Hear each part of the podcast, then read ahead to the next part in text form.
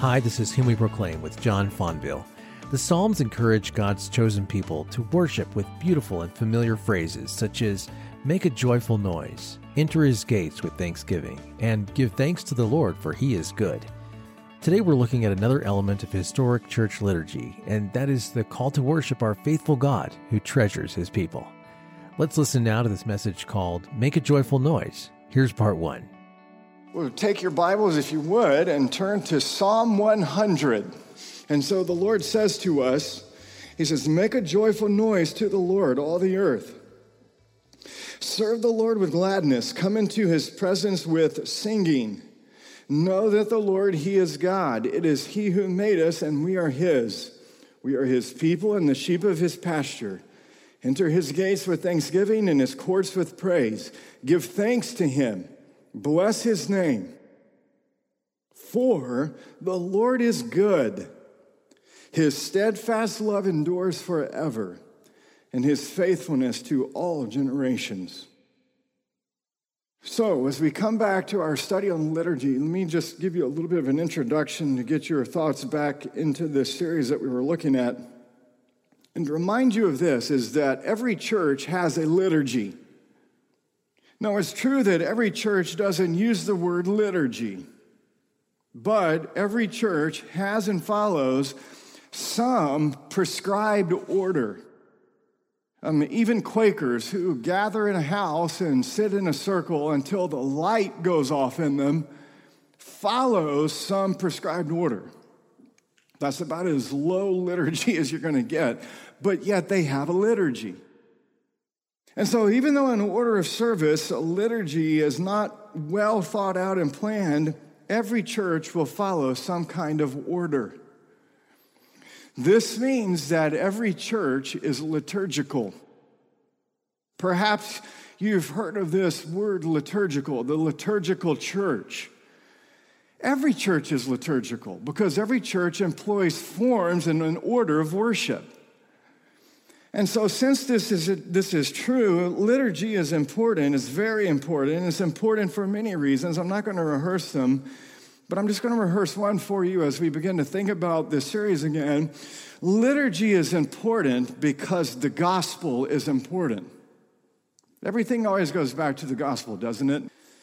Um, the gospel is paramount in everything, including the church's worship. The corporate worship of the church is intended to be a reenactment of the reception of the gospel. The church's corporate worship, uh, James Smith says, is, quote, a Trinitarian gospel reenactment. Liturgy matters because every Lord's Day, the liturgy proclaims, or it should proclaim, the unfolding story of redemption, this whole gospel drama. You, you see, the gospel is the greatest story ever told. And because of that, it is of paramount importance that we tell the story correctly, right? We want to get this story right. And so the liturgy is not a series of randomly selected events that can be shuffled about like a deck of cards. Um, nor are the various parts of the liturgy set in stone like the Ten Commandments. There's flexibility and there is, there is freedom in the liturgy. I'll Just give you a couple of examples from church history. Um, there are variations in both custom and in order between John Calvin's Strasbourg liturgy, uh, Cranmer's uh, Book of Common Prayer liturgy for the Reformed Church of England, and Martin Luther's um, Latin and German Mass. There was, there was differences in custom and order between all three of these reformers' liturgies that they wrote for their people in their churches. But in all three Reformed traditions, Reformed, Anglican, Lutheran, whatever it was, these Reformation based churches, the basic elements of the liturgy are present so that the Bible's narrative plot line, the unfolding story of redemption, so that the gospel is always clearly recognizable in every service. So, as you think about liturgy, there, there has to be a, a clear sense of movement from point A to point Z. There's to be a logical order to the various parts of the liturgy. No individual part stands in isolation from the service as a whole. It all works together to tell this unfolding story to you each week. What do these different parts do? Each part confesses, reflects, and bestows upon us Jesus in its unique way and it permits the worshipers who are present, that is God's gathered guests, to respond to the gifts that are given to them and that are received with appropriate thanksgiving, with appropriate praise, appropriate confession of sin, appropriate belief in the gospel. And so that's what this liturgy does. And so this brings us to the eighth element in the liturgy that we're going to look at, which is the call to worship. Do you have a call to worship each week in the liturgy. And so the way it works is that having confessed our sins and having received God's assurance of his forgiveness through the absolution, the declaration of pardon, the gospel pronounced over your life to repentant sinners who are trusting in Christ, the way is then opened up for us to respond to God, the gift giver, who comes and summons us to gather before him. I want you to understand that, you know, what takes place here on Sunday morning is of monumental, cosmic importance. This is no small thing to come to church. This is no small thing to be summoned by the King of the universe to come before him and worship. This is a huge thing. And so liturgy is action. Liturgy is action because liturgy is first and foremost the triune God's action to us. God calls us through the voice of a minister to worship. He calls us through the voice of this psalmist to worship. He calls, as you'll see in a moment, all the earth to worship. We have, we have been created to be worshipers. You will worship something because that's why God created you. And so there are many different examples of a call to worship in the scriptures, but I had you turn to Psalm 100, which is a wonderful example because this is one of the call to worships that we use quite often in our church. And so we've already read Psalm 100, so I want you to look at it. We're going to look at Psalm 100 this morning and just spend some time here because I want you to see what the psalmist has to say about God's call to worship and why we have a call to worship in the liturgy. Um, and the Lord, as I said, through the psalmist, is calling his people to come before him in worship to specifically give thanks. In fact, this is the only psalm in the Psalter that is explicitly identified as a psalm for giving thanks. Isn't that interesting? Now, there are many psalms in the Psalter and many verses in the Psalter that call us to give thanks, but this is the only psalm in the Psalter that is explicitly identified as a psalm for giving thanks to God in worship. And so there are two ways that the, the Lord calls his people to worship and worship, to give thanks in the psalm that I want you to look at. There are two ways. The, these two ways that, he, that the Lord calls his people to worship in order to give thanks, these two ways remind us who are the Lord's people of the Lord's great benefits to his people. And it provides us an abundant amount of reasons for giving great thanks to God as He calls us to come together and worship. So here, look at verses, look at verses one to three.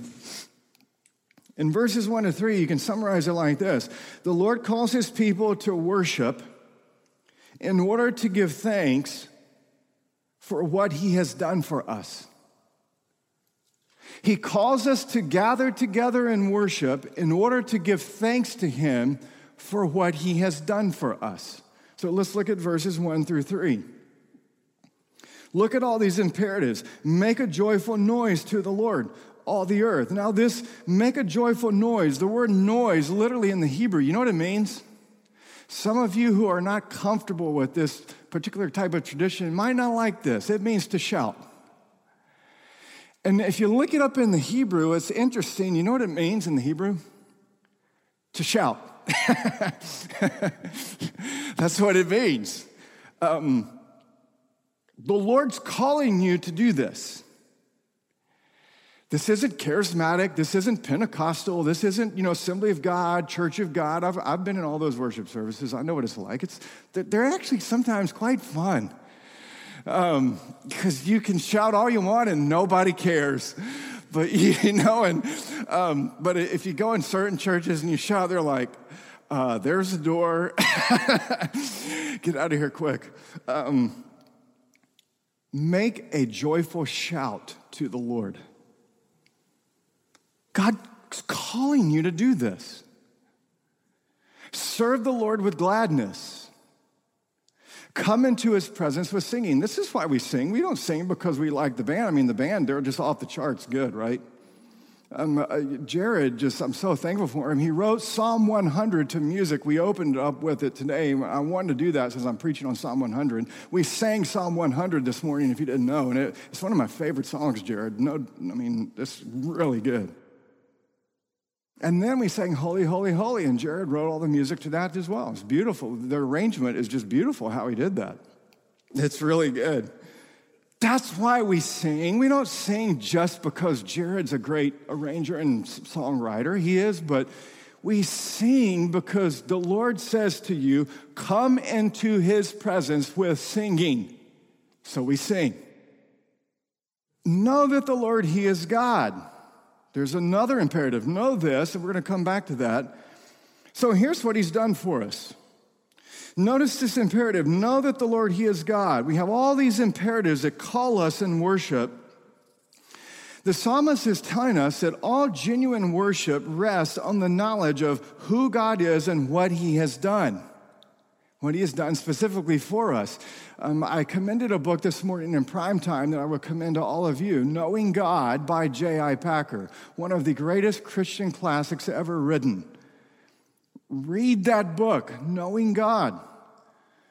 We cannot rightly give thanks to God and worship God to, uh, to a God who is unknown to us, right?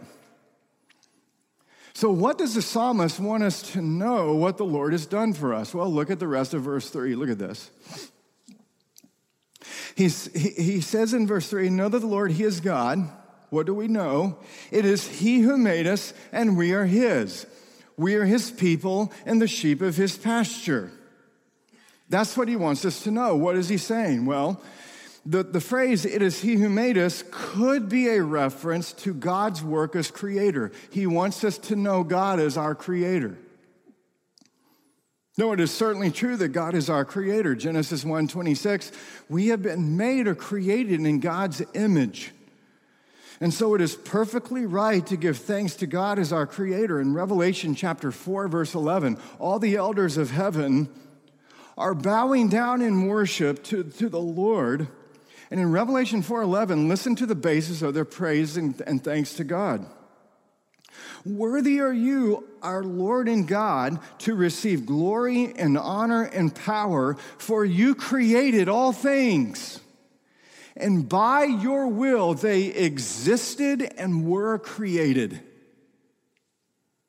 John Calvin, speaking of God's creation and worship, he says, There is not one blade of grass, there is no color in this world that is not intended to make us rejoice. It's very appropriate to give thanks to God for being our creator. But I don't think that's exactly what the psalmist has in mind here. I want you to look at it again very carefully. I want you to see what the psalmist has in view here, which is made more clear in verse 3 if you read the whole verse together. It is He who made us. Who is us? In this context, us is Israel, God's chosen people. It is He who made us, Israel. It is He who made God's chosen people. And we are His. We are his people and the sheep of his pasture. The psalmist, and calling us to worship, to give thanks to God wants us to know what God has done for us. So that, that what we know what God has done for us will elicit in us great thanksgiving so that we shout to God. What is it that will make you in worship shout with a joyful noise to God? Listen carefully, and the psalmist is going to tell us here. The psalmist wants us to know that the Lord has chosen a sinful, undeserving people to be his own prized possession. Will that make you shout? Well, just keep listening. I hope you do at the end of it. The psalmist calls us to give thanks to the Lord for having chosen a sinful people to be his own. You'll recall back in the Old Testament, since we're under the Old Covenant here in Psalms, back in Deuteronomy 7, how the Lord reminds Israel of why he called them to be his own people. Listen carefully.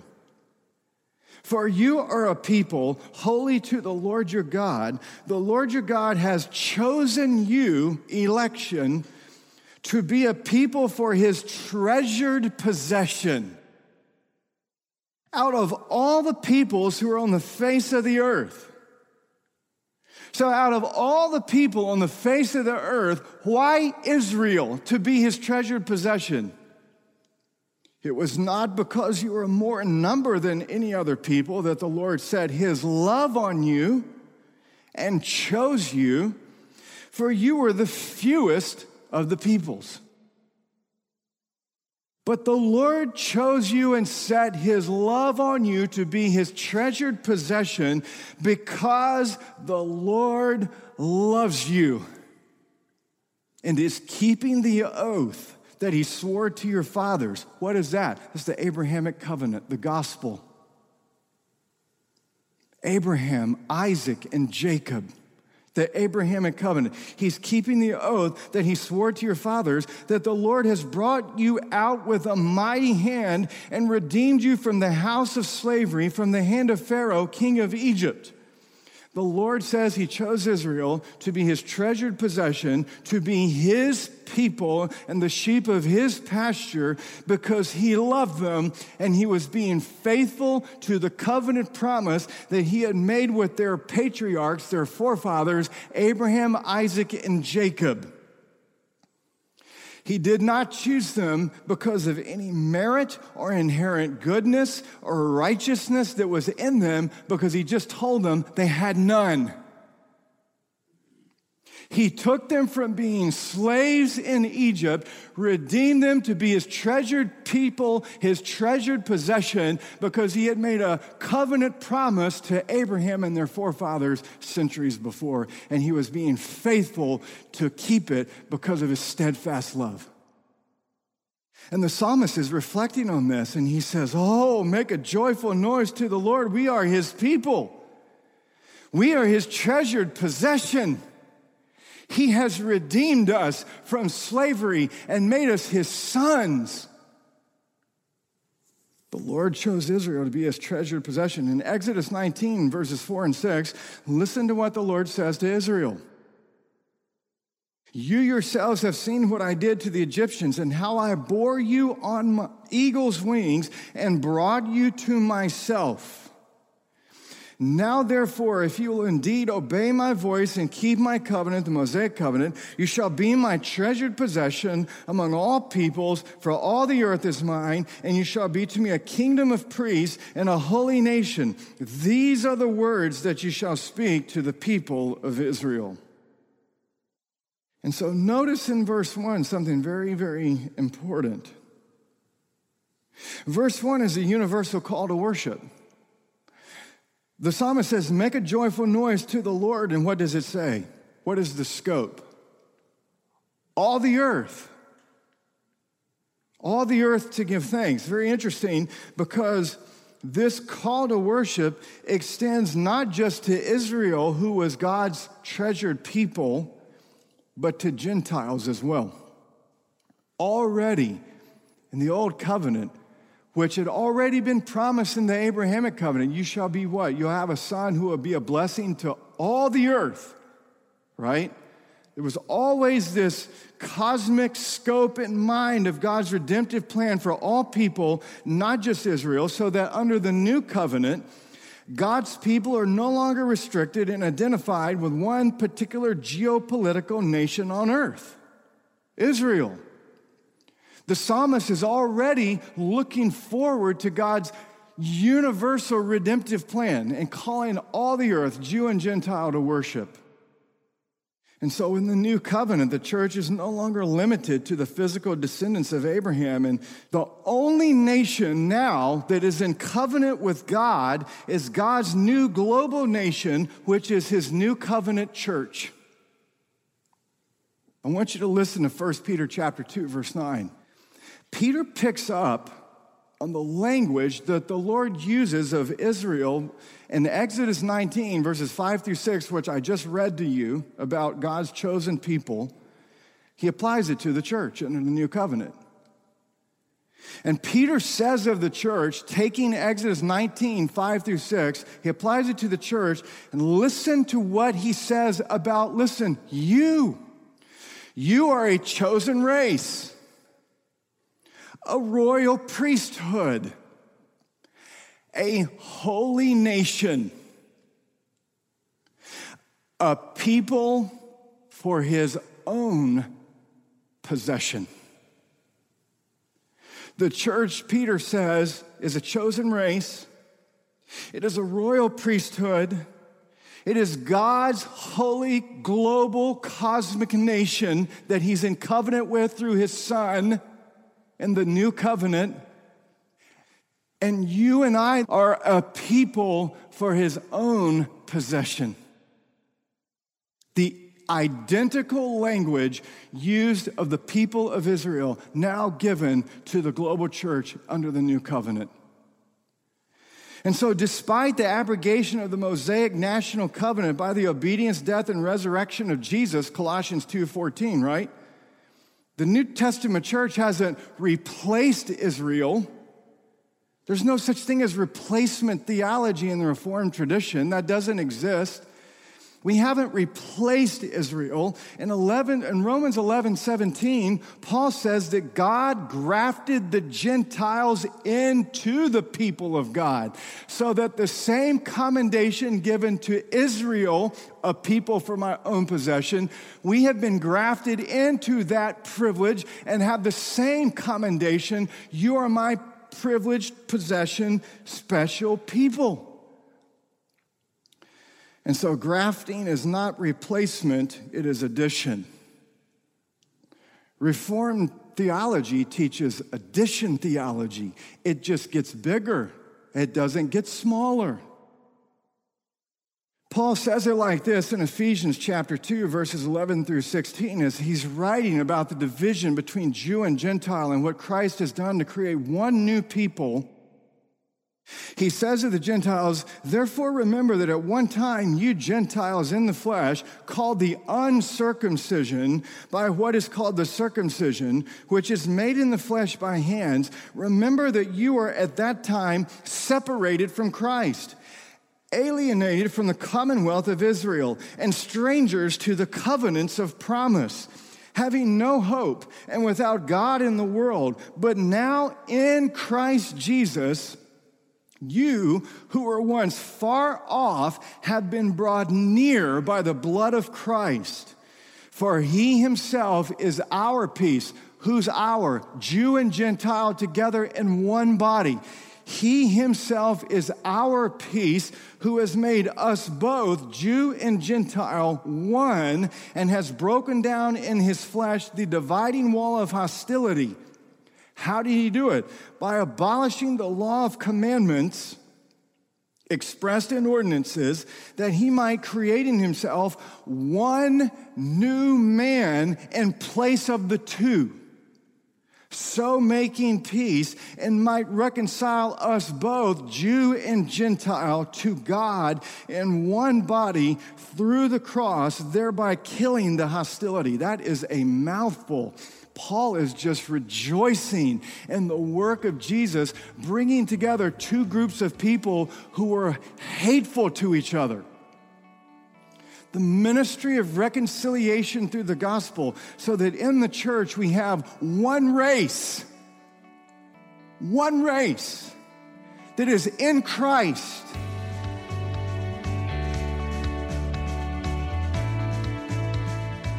That's John Fonville with Make a Joyful Noise, Part 1, from the series The Gift Giver and His Gathered Guests. We'll hear Part 2 next time, right here. The heart of Him We Proclaim is to bring you the gospel of good news each weekday. With each message, our prayer is you would hear, believe, and enjoy the gospel in your life. If you want to re listen to or share any of these messages, you can find our smartphone app or locate our podcast by searching for Dr. John Fonville or Him We Proclaim. Him We Proclaim is a broadcast of Dr. John Fonville. If you would like to learn more about his local church in Jacksonville, Florida, you can visit ParamountChurch.com. Thanks for listening, and we hope you'll join us next time.